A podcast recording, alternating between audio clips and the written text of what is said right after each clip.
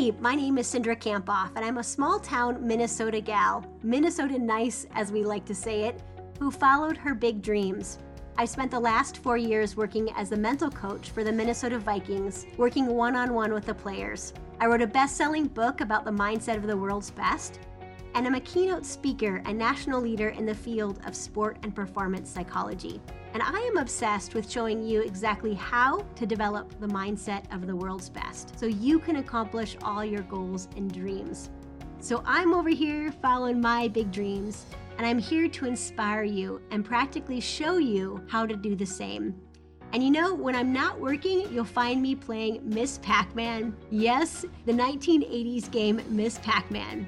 So take your notepad out, buckle up, and let's go. This is the high performance mindset. Welcome to episode 405. This is your host, Dr. Cindra Kamphoff, and thank you so much for joining me here today. If you know that your mindset is essential to your success, then you are in the right place because each and every week we explore various topics related to mindset. And this week I had the honor of interviewing Lonnie Lawrence.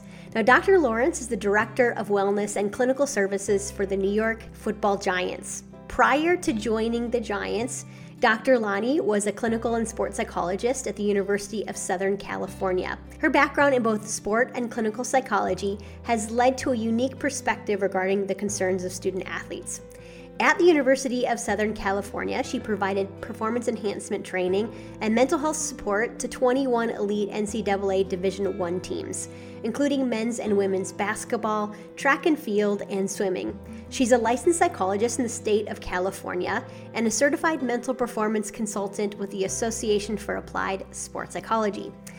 In 2012, she earned her PsyD in clinical psychology with an emphasis in sports psychology from the University of Denver. And before that, she got her master's in counseling psychology with an emphasis in sports psychology from Boston University and a bachelor's in psychology from Northeastern University. So, in this episode, Dr. Lonnie and I talk about what the best of the best do related to the mental game, strategies to reduce pressure that she learned from elite athletes and working with them the mental game differences at the collegiate, Olympic, and professional levels, the Giants' response to the death of George Floyd, and how she personally impacted that response, why she is passionate about social justice issues, and strategies that she's implemented herself as a female of color working in professional sport. Here are two of my favorite things that she said in this episode. She said NFL athletes have learned more to get the mental edge. Talent alone won't help you stay at the professional level. And then she also described how goals are a roadmap, but values are your compass.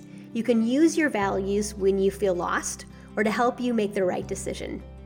I hope you enjoyed this episode. If you haven't already, leave us a rating and review wherever you are listening. This just helps us spread the podcast quicker and reach more and more people. If you're listening on an iPhone, for example, you can just scroll up and leave us a rating and review there. Thank you so much. Now, without further ado, let's bring on Lonnie. Lonnie, thank you so much for joining us here today on the podcast. I'm so excited to talk to you this Friday morning. How is everything going there? Everything is great. It's uh, it's been a busy week, so it went by quick, but certainly glad to be able to uh, spend Friday morning with you and uh, be able to get together today. I know I'm really looking forward to our conversation. And, uh, you know, just for people who might not be familiar with your work, maybe just start with telling us a little bit about your passion and what you're doing right now. Yeah. So, um, you know, so interesting to think about different passions. I, I often go back to um, like values that are really important to me, making connection with people, family, travel, stuff like that. Um, I've been really passionate about, especially in my career, about diversity and inclusion. And um, a lot of that has led to my work that I'm doing now with the Giants. So I'm currently the director of wellness and clinical services for the New York Football Giants. I've been there actually. Today is my one year anniversary. I just oh, realized. Today? Wow. yeah. so I've been there for for exactly a year, um, and it's been an inter- interesting one to say the least. But um, but yeah, an, an amazing organization, and so happy to be a part of that club. Wow. Well, I look forward to hearing and talking more about your role there and, uh, you know, what led, how, you, how you got that role, but also like what you've been doing in there and the great work you've been doing. So maybe to start us off and tell us what led you to the field of sports psychology specifically. Yeah. So back in the day, I got a full scholarship playing women's basketball. For those who um, um, haven't met me before, I'm about six three. I have a really long wingspan and um, played Division One. And while I was there, my senior year, we got a sports psychologist, and he was absolutely amazing. I kind of struggled a little bit with anxiety, and he was able to. It was the first time I had learned about meditation, mantras, um, all the mental skill stuff that I ended up learning. But at that time, uh, the team was struggling with um, different clinical issues like substance abuse. There were some legal issues, um, relational issues, and what I realized was that uh, that there was an opportunity to impact a team beyond just being a coach. That if uh, if I was able to learn a little bit more about sports psych. Not only would I be able to impact a team, but I would be able to work one on one a little bit more with players, which I really enjoy. And so after I graduated, I was really fortunate and played overseas for a year, just enough to travel around Europe and then realize I wanted to be back home. And when I came back, I uh, began a program at Boston University. They had a master's program. And as soon as I started that program, I was like, this is it. This is this is what I want to do. And after BU, I realized that the type of work I wanted to do included clinical work still that I mm-hmm. that I was really invested in, in learning more how to help support athletes and um, beyond just performance. And so that led me to this PsyD program at University of Denver, and which is a great program and was able to match and got an internship at USC where I stayed for about another I think 8 years. So, so it was a good it was a good spot but that's how I that's how I initially really got involved in in sports psych and mm-hmm. recognizing some of the issues that came up with my team and all the different ways that one person could positive positively impact the way that both individuals and, and the team overall can perform. Um, so yeah, that's how I first got started in sports psych. That's that's beautiful. I'm thinking a lot about our stories. There's some overlap, although I'm not six three, um, but played uh, well, ran cross country and track, Division One as well. And you know, I was um, not very consistent. Mm-hmm. I wish that I had the mental skills now. You right that I know now. I wish I yep. had them, then, but I saw a sports psychologist as well. Um, and that's really how I got really interested in the field. I remember getting this like Runner's World magazine. My mom bought me, you know, as a Christmas present. Um, and I would, oh, the first article I would always turn to was like the mental training article like there's always one right where like Kate Hays and yep. some, some, of the people in our field were quoted you know yeah. So we look them up, you know, who are they? Pretty fun. Um, so tell us a little bit about the work that you do now and just how you go about doing your work. Yeah, so um, what's really unique about my position is that I oversee uh, three three general areas. So one one piece is player development, and when you think of um, sports psychology, mental skill training, a lot of the work that I do is embedded into those programs. So we have rookie success training that we do where we speak to the rookies almost every day during OTAs, um, opportunities to talk to the vets during that, that time period as well. Um, and then doing programming like team cohesion, um, consulting with uh, staff and, and coaches. So one, one aspect is performance and, and player development. The second piece is mental health. So um, helping build like the clinical referral list that I utilize with my uh, players and coaches, but also the staff. And so I provide support not only to the team, but I also do some general support to the business side as well. So that can be a little bit busy. Um, and then the third part is helping out with draft assessment. So mm-hmm. last year, attending the combine, interviewing prospects, uh, there's these things called 30-30 visits where they come to visit um, and uh, doing individual sessions with them, helping create an assessment tool that we use within the Giants and providing feedback on that and being in some of the some of those meetings. So my my scope is actually pretty pretty large, and my hope is that it will continue to grow in terms of my department and retaining some help in all these three different areas. But it's kind of like an umbrella of all those things. Yeah, and I could see like given you're just balancing all those three, those could be positions within itself. exactly. when I interviewed, I felt like I had to feel like so I just I just want to make I just want to be clear in the beginning that hopefully at some point I'm going to get some support. And they're like, yeah, we're, we're, we're hoping that this will expand. And I'm like, okay, just want to make sure that this, this is a huge, huge task. And so I'm, I'm looking forward to the future of what will be created. But yeah, right now it, it, it is really interesting trying to balance all three. So I think one thing that's really interesting about your work is you were at uh, US uh, USOC for a while, right? You were mm-hmm. at University of Southern California, so you're at the collegiate level. I know mm-hmm. you've done some work with USA Track and Field, and now at the Giants. So you've got to see these different levels of sport. Um, tell us just a little bit about your perception of the differences. Yeah.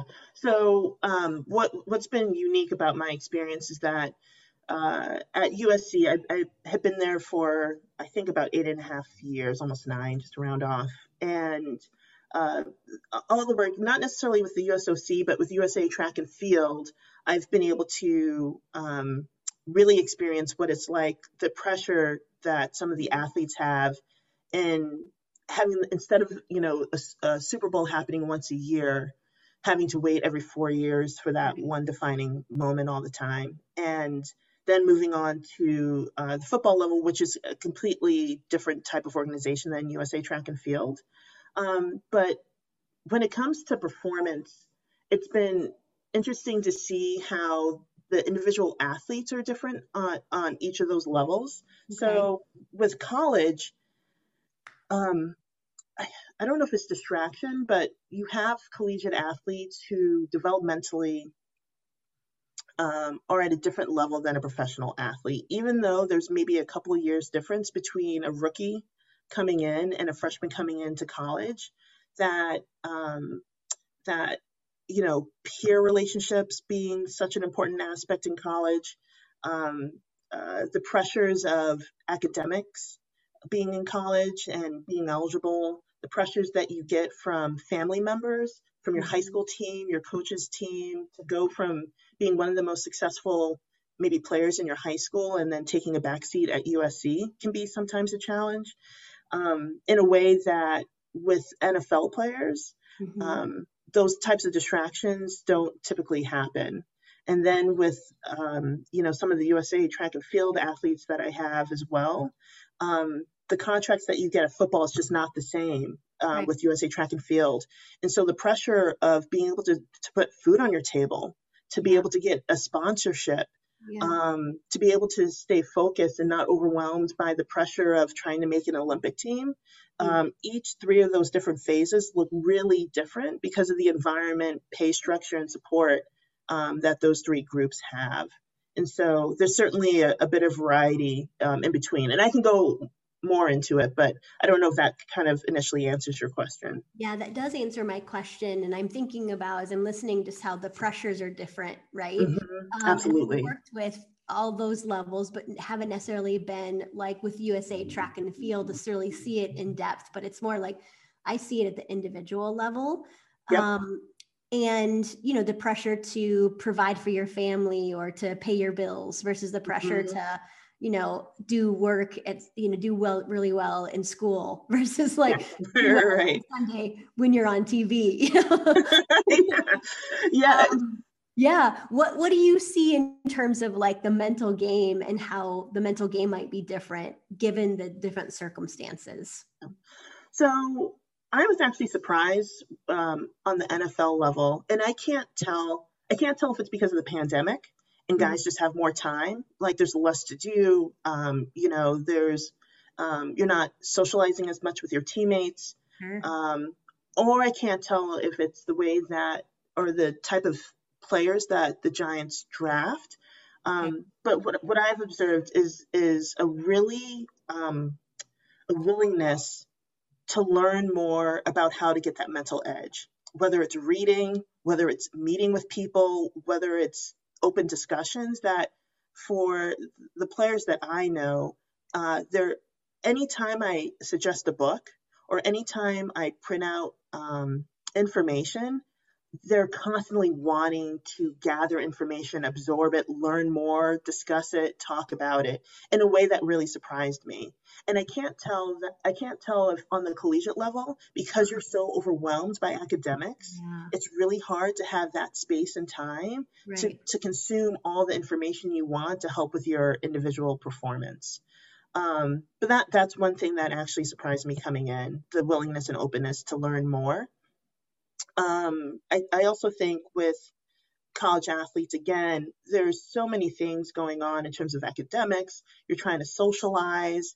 Um, yeah. You know, you're you're at a place um, mature wise where you're where you're trying to um, balance interpersonal relationships. There's breakups going on, and so a lot of the athletes that would maybe initially come and see me wasn't necessarily performance. They're coming in because of a breakup, a fight that they're having with a teammate, depression, anxiety, disordered eating. And, and it's not that those things don't occur at the other levels, mm-hmm. um, but I think as you mature and get older, those issues become more stabilized and they don't feel as as urgent as they do when you're an undergrad. And so certainly the level of maturity, um, the the mental health issues that come about and I, I I'm kind of thinking as I'm talking out loud, I, I also believe that as you transition to becoming a professional, unfortunately is so competitive right. that if you haven't yet been able to manage some of the right. mental health issues that you had in in college, talent alone is not going to allow you to stay on the professional level. That there's too many people with similar talent and ability mm-hmm. that, that that they're ready to take your spot that yeah. unfortunately you you can get weeded out, for lack of a better word. Yeah. And so again, those issues don't become as apparent. Now, I think there's some stat that one in five Americans have severe mental illness, and I still think that stat is true mm-hmm. um, for uh, any kind of professional level, whether it's USA Track and Field or NFL. So I'm not saying that there's no mental health issues sure. within those levels, but um, it's certainly different than uh, why maybe somebody's being self-referred or referred in uh, on the college level. And again, with I think USA Track and Field, I think the the pressures and distractions are different than they are at the professional level. And it, and again, it's not to say that we don't have rookies who are struggling with um, with pay or vets who are struggling with moving from team to like you probably know like you can be on a team for a week and then cut Absolutely. And then get sent like, you know, across the country for a tryout and right. you know, so um so it's not to say that uh NFL players live in this utopia utopian environment, right? Like they they experience stuff, but it's just I think it's different than for track and field and especially for college college athletes. Yeah, Lonnie, as you're talking, I'm thinking about of a rookie who uh, I did some work with, and he was mm-hmm struggling with some pressure from his family um, and um, it was kind of there's a lot of distractions with his family and because he was so distracted mm-hmm. you know he wasn't able to really show in that really short week what he possibly could do exactly. you know um, and so then he didn't make the team because it was so cutthroat in that short amount mm-hmm. of time whereas mm-hmm. i think college athletes have a little bit more time to like show their skills and show um, what they can do for the team. You know, as you were talking about Olympic athletes and just this pressure to have your one shining moment every four years, mm-hmm. if you were talking to um, an Olympic athlete who was expressing that kind of struggle or pressure, well, how might you um, address that, or you know, what are some things that your your you know in your your perspective helps athletes do with that? I mean, the one thing I'll, uh, I'll say consistently is um, remaining present mm-hmm. and that everyone should have a goal in mind, right? And I, I want everyone to be high achieving, but the journey to get to that goal is probably going to look a lot different than what you're expecting, that there's going to be unexpected obstacles, challenges, setbacks. Mm-hmm. Um, and everybody thinks success is the straight line when it ebbs and flows and is up and down. And I think one way to combat those um, times of struggle is really being present and creating small goals for yourself, small achievable goals that you can um, set forth and kind of mark your your progress, something to kind of reflect on. And the more I think a, an athlete can be present on maximizing their practice mm-hmm. and letting each practice build into the first race or event. Yeah. Maximizing as much as they can that event and having that build to whatever goal that they're setting. Um, if you can, if you can take your mental, physical, emotional energy and focus it and pinpoint on getting the most out of that day, and then you can stack those days up you start building the steps that you need towards success. I feel kind of cliche in saying that, but um, but I but I truly think that having um, the mental mindset of, of remaining focused is, can be really helpful. I also think um, I don't. This may not be appreciated as much, but having a positive mindset sure can be really helpful, mm-hmm. and mm-hmm. being hopeful even mm-hmm. in times of struggle mm-hmm. and remaining focused on what you're trying to accomplish can be really helpful.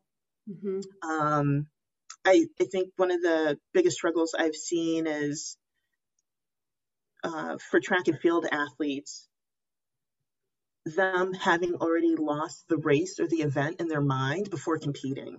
Sure. Like before they even get to the line, they're right. concerned about where they're going to finish. And yep. Instead of focusing on Mm-hmm. whether it's getting into the blocks or feeling like the shot put in their hand or feeling the grip of the javelin, you know, and thinking about execution. They're already stepping ahead in the future, becoming anxious over something that hasn't hasn't even happened yet. And I, and to me, the ones that I've seen be most successful are the ones that are staying present and thinking about executing that one moment. So. So I think everyone can relate to what you're saying. You know, um, and that takes a lot of practice in terms of yes, staying in the present yes. especially in competition yeah. when you want to do really well or it's the olympics or the mm-hmm. trials mm-hmm. right and um, you're feeling a lot of the pressure and the um, maybe urge to think about the future a lot mm-hmm. in your perspective what's the best way to train that ability to stay in the present more often well i th- you know i my my training more recently as I've entered my mid career has been on mindfulness and yeah. practicing meditation. And I, I to be honest, when I was in college, I didn't really understand how that was helpful. I was taking deep breaths. I wasn't it helped me fall asleep. but, but, aside from that, I didn't know how it mm-hmm. helped improve my focus, attention, helped me let go of negative thinking, helped me come back to positive thoughts and uh, whenever I've worked with a team, whether it's been USC, whether it's been with USATF or with the Giants even currently, I've always encouraged meditation and mindfulness and really emphasizing it beyond just relaxation. That when you can get, when you are able to practice it on a con, um, consistent basis, you would think like after a couple weeks, you start be, you start to realize how much your mind is that jumping around and how much um, how um, how distracted you can be, whether you're in practice or watching film or uh, reviewing video. And anytime that I can get my athletes to um, to practice, participate, discuss, read about mindfulness, I think it's always been extremely helpful. Um, but the other the other thing I think is really important too is consistency. Mm-hmm. And not all athletes are a fan of mindfulness. I, I think there's even some athletes who find it actually anxiety provoking to, to sit sure. and yeah. and just to and just to focus on their breath. Yeah. And so whatever routine that they find consistent, if they can reflect on a time that they've performed well before in the past and thinking about those things that they did to get themselves into the right mindset and creating a routine that is flexible, that incorporates even their values and yeah. um, and uh, things that prime their their mind and their body physically, um, I think is always always helpful. So so staying present, being positive, being consistent, those are some of the things I, I try to preach and, you know, create a routine in. That's great. Lonnie, I really like um, and use this for a long time. I just, I love meditation apps on my phone. I really oh, yeah. one used to be called Stop Breathe Think, and it just uh, they just changed it to like yes, yeah, that's yeah. It, it, it is. It has to be my favorite meditation app. I know that there's Calm.com. I think right. a lot of people like um, Headspace. Yeah. Um, and yeah. I don't know if I'm allowed to promote or, but, but if I were to suggest an app, okay, we're just sharing what's helpful for us. okay, good. So if I if I were to recommend a mm-hmm. meditation mm-hmm. app, I would certainly recommend it is called My Life. And the yep. reason why I like it is because it, it literally has you check in. It has you stop, think about how you're doing physically, mentally, emotionally, and then it's able to create um, or suggest a meditation based on how you're feeling in that present moment. And then when you do it enough, you're better able to notice your change of emotion. You're better able to change, um, you're better able to recognize your mood and the current state that you're in. And I think what's even better, when you're feeling a certain way, you have a general sense of what meditation you need to do. Like if I'm feeling down or unconfident, I know that maybe a gratitude meditation or self compassion meditation would be really helpful for me to engage in. And if I'm feeling a bit anxious, doing something that's focused on my physical body, like a body scan or deep breathing is really good. So I highly, if I if there's anything that people get out of this talk, I know it's to download this app. Yeah, I really, I've never heard anybody else say that they love it as much as I do. So yeah. uh, everyone should download it. We're not, we're not going to say this, you know. Exactly, exactly. um, that's great. So mm-hmm. I'd love to learn more about your transition to the Giants, and mm-hmm. um, you know, you guys have been doing such amazing work on racial justice, and so mm-hmm. I'd love to learn more about your transition to uh, just the Giants in general, and maybe how that started as you started the, your position there a year ago. Yeah. So who would have thought? Um, you know, a year last year, if you if you think about it we had just heard about this coronavirus, and um, I was in the midst of just meeting people from the football side, from the business side, which was great that I had the opportunity to do so and kind of see what like what normal life looked like uh, within the within the club, and uh, and then eventually was able to go to the combine and, and get that experience too. But in March, when we were all um, sent home, uh, everybody across the league had to figure out how they were going to do OTAs sure. um, uh, virtually, and how were we going to connect with our with our rookies in our rookie program. And so, you know, the Giants being an excellent organization was able to figure this out, and the virtual meetings that we are going to have. And so we were meeting with the rookies maybe on a daily basis, and our vets or the entire team maybe on a uh, twice a week. And when everything happened with George Floyd, um, for me, it was being able to communicate the importance to people within the organization of what just happened and the response that the players um, would have. Mm-hmm. And, you know, again, I, I'm going to get sound tired by saying this, but the Giants are just such an organization. They immediately got it and realized that uh, there were conversations that needed to be done, and we needed to figure out how to best support support the team. And so one of the things that the organization did was really trying to figure out how could the athletes maximize their platform okay. and positively impact okay. the region that we play for.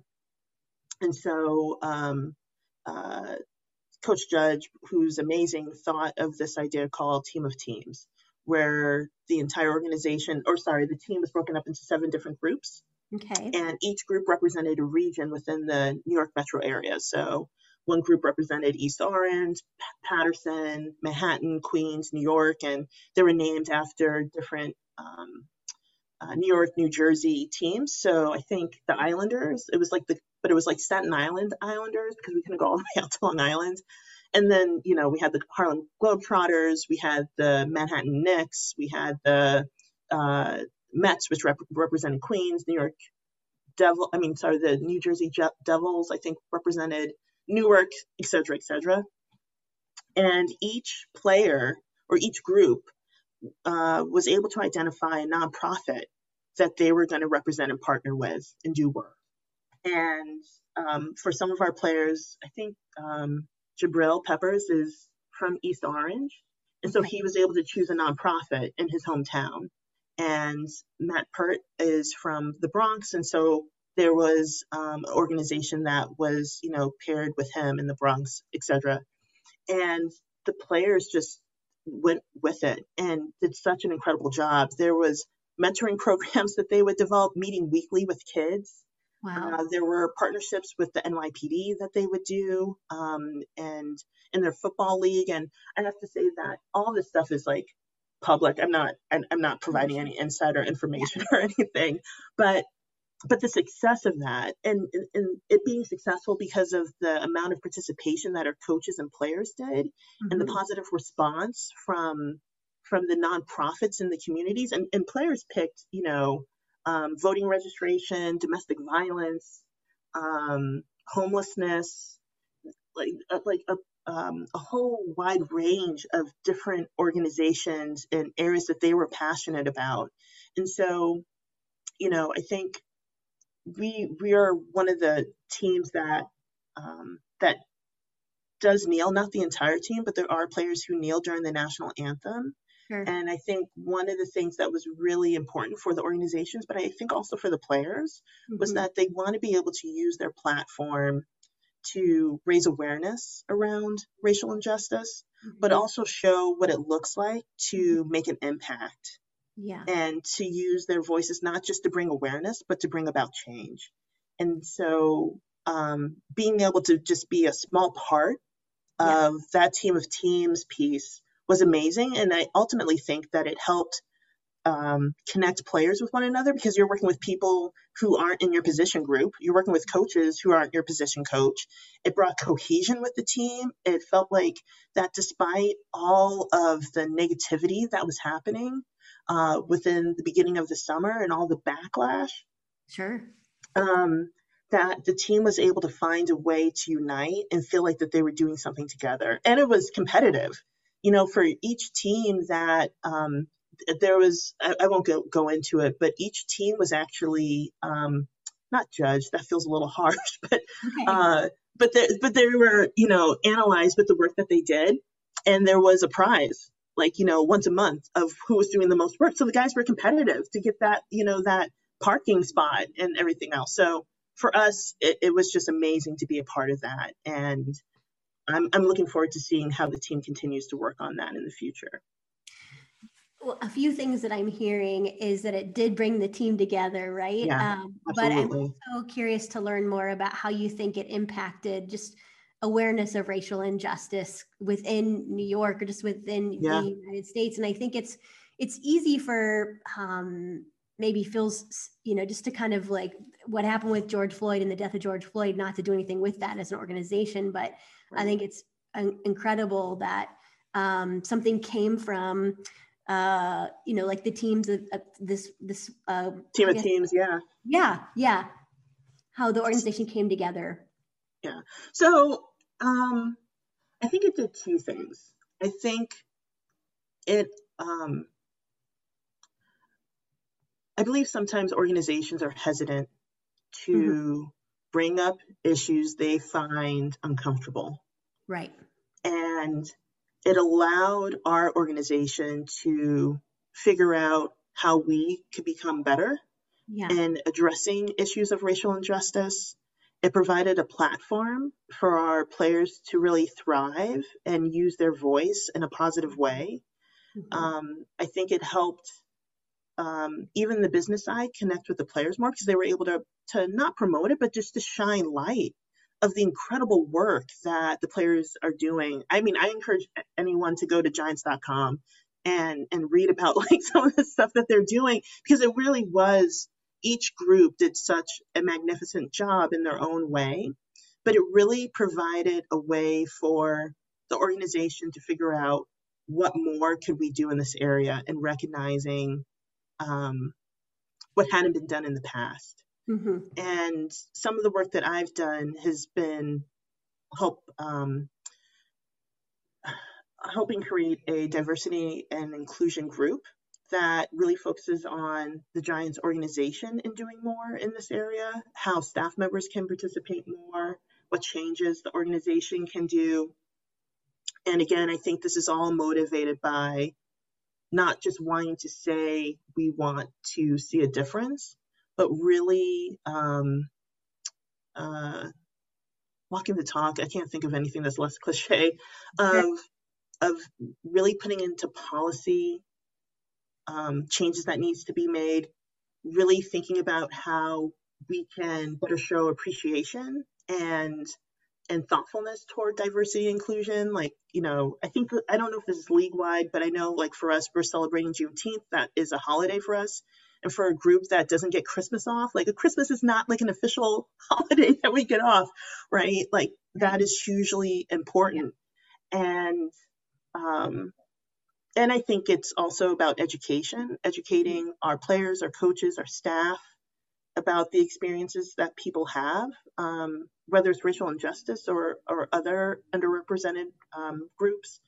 So for us, it's been very meaningful in terms of um, shining a spotlight on us in the ways that the organization can grow, right. but also really being able to signify how changes can can can be made. And so I think it's been well received within the community. I, I couldn't tell you, I, I don't, I, you know, I haven't read a newspaper article necessarily saying like groups being like, oh, this is amazing, but I do think sure. it's made a positive impact and something that I hope becomes a continuing legacy of what the Giants organization does within within their region. So yeah, and I'm also thinking as I'm listening about how you're helping, you know, um, to help the organization uh, really grow in this way, and you know, just changing the organization, which I think then you help change the world, right? So, uh, Yeah. I mean, that's a small piece, but and I have to say that there is a group of dedicated employees who find who feel so passionate about this area,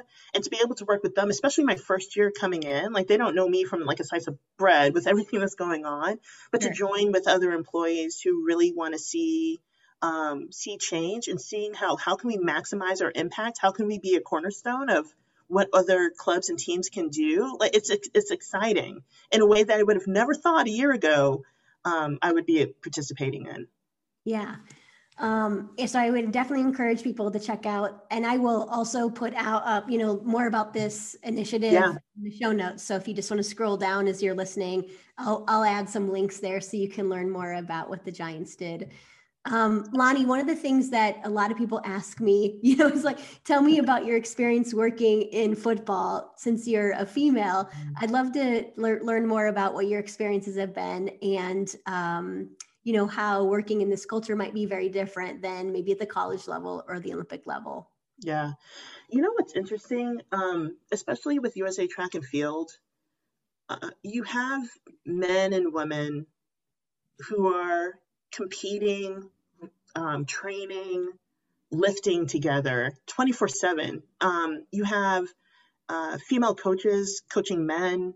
Um, and so there's a dynamic there that I now appreciate more than I could realize in terms of just the equity of seeing men and women competing and sure. and ha- and the ease of that and especially on the college level certainly typically female athletes are um, utilizing counseling services at a higher rate than our male athletes. And while I had, um, I got the experience to work with our football team and men's basketball team, you know, when it comes to individual sessions, you would have a little bit more of an influx of, of women. And especially in the counseling center world, the majority of professionals um, are women, right?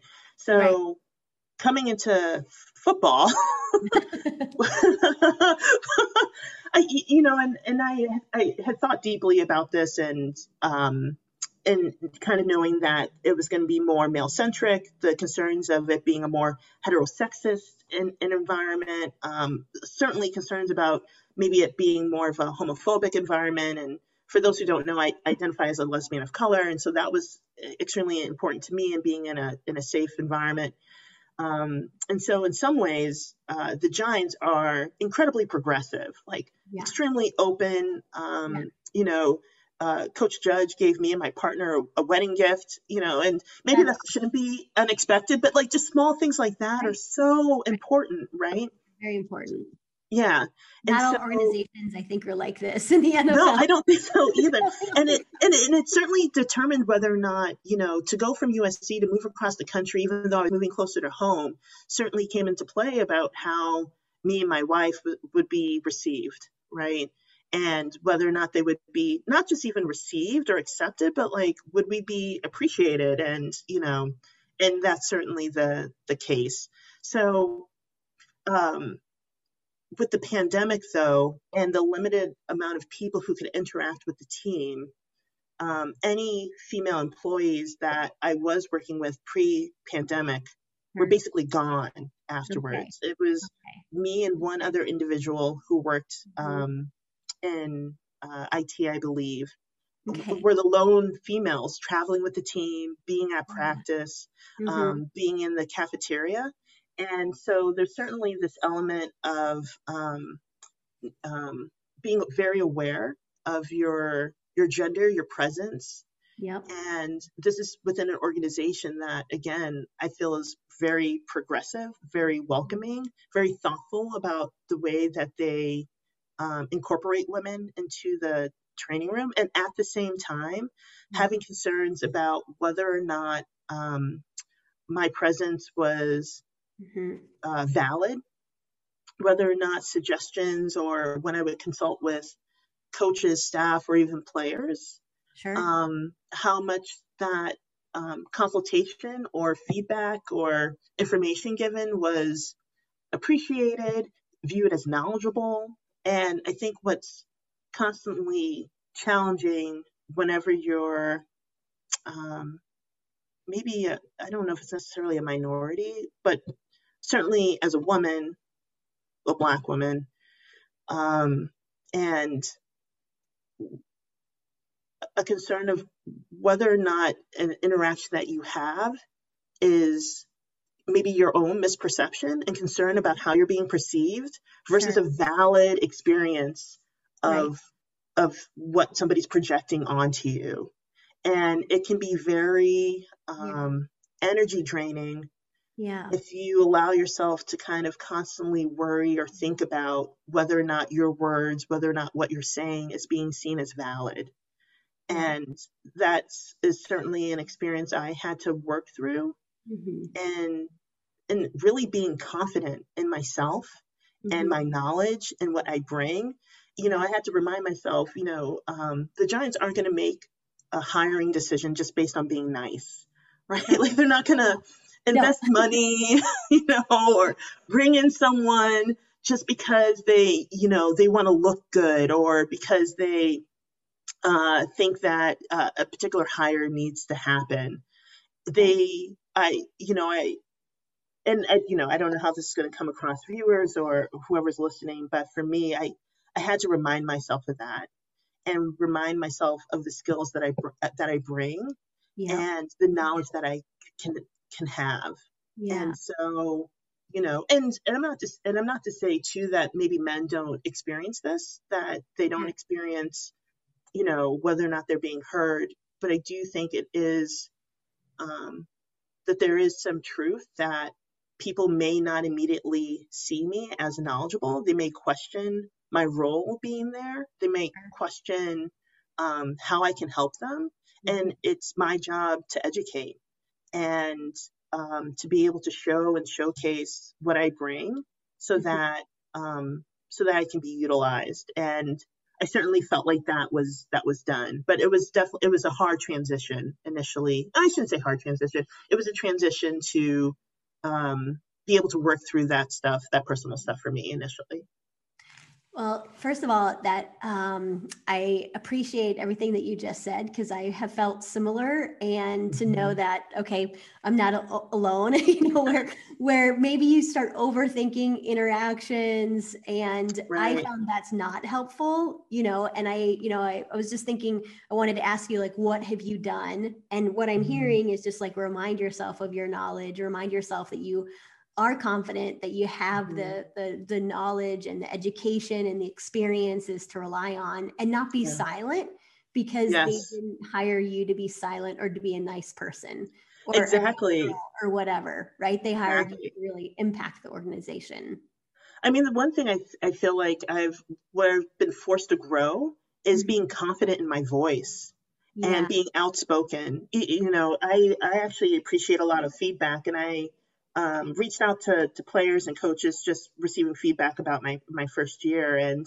it just made me realize um, that the one thing I, I, I want to do more this upcoming season is um, really just vocalizing and saying more, interacting more, sharing my knowledge, meeting more with individual players, meeting with, and consult, consulting with uh, coaches. Not that I didn't do that last year, but now there's now that I have a sense of how the season goes, having a year under my belt, kind of seeing the dynamics, understanding what um, the Giants organization means, what the NFL um, league is.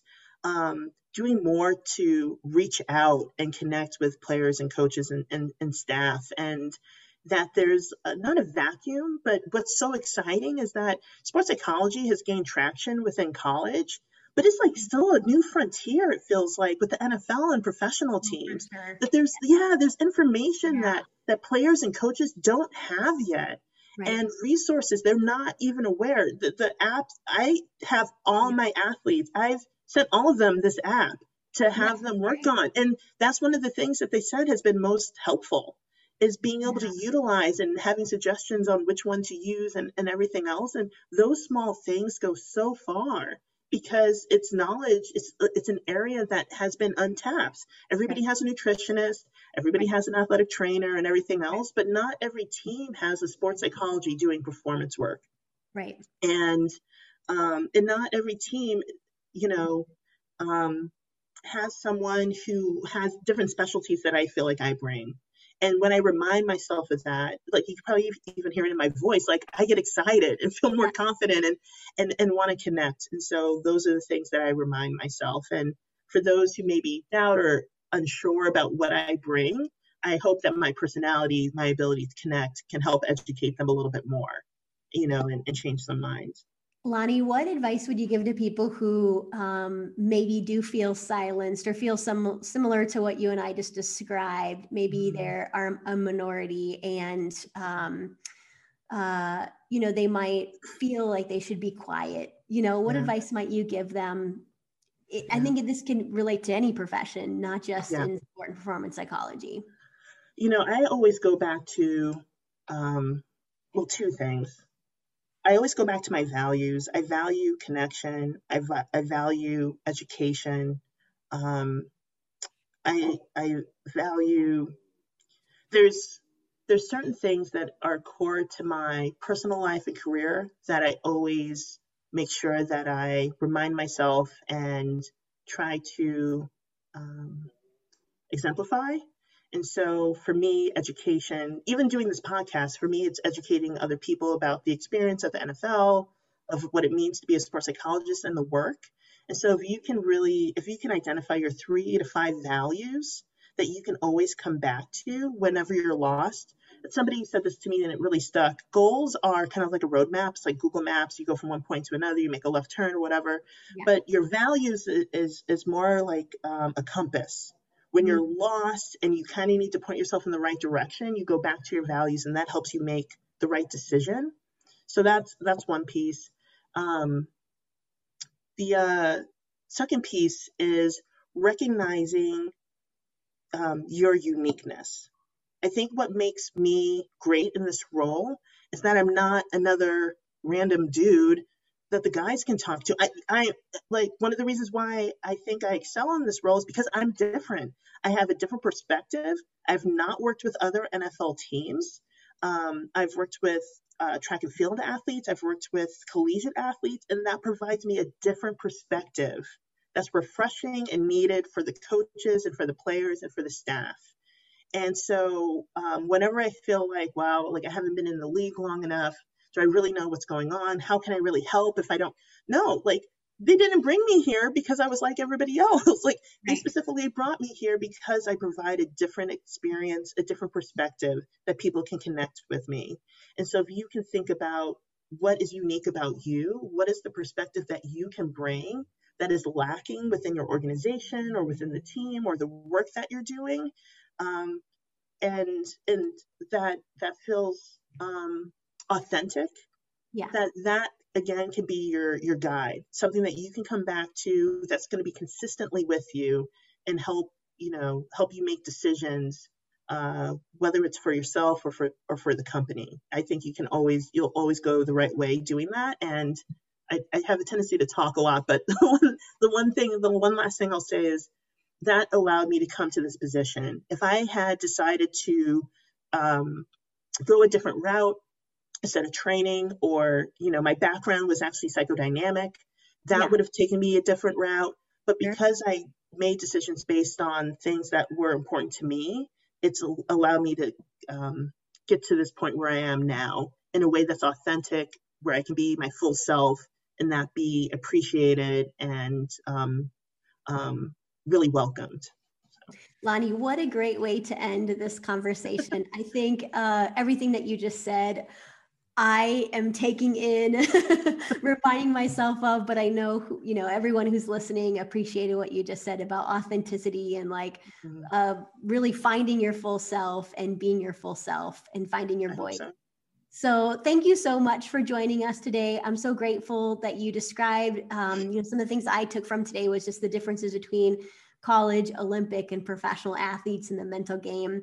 Uh, I really appreciated everything you described about the Giants organization and the racial injustice work that you're mm-hmm. helping uh, to lead there and uh, what a powerful impact that makes. And then at the end about our conversation about, um, you know, just navigating a space that maybe you might be different in. So, mm-hmm. how can people reach out to you or follow along if they want to yeah. learn more about what you're doing? Yeah, so unfortunately, I'm not a huge um, social media person. Like, so I, I, have a Twitter, but I'm barely on it. So don't follow me on Twitter.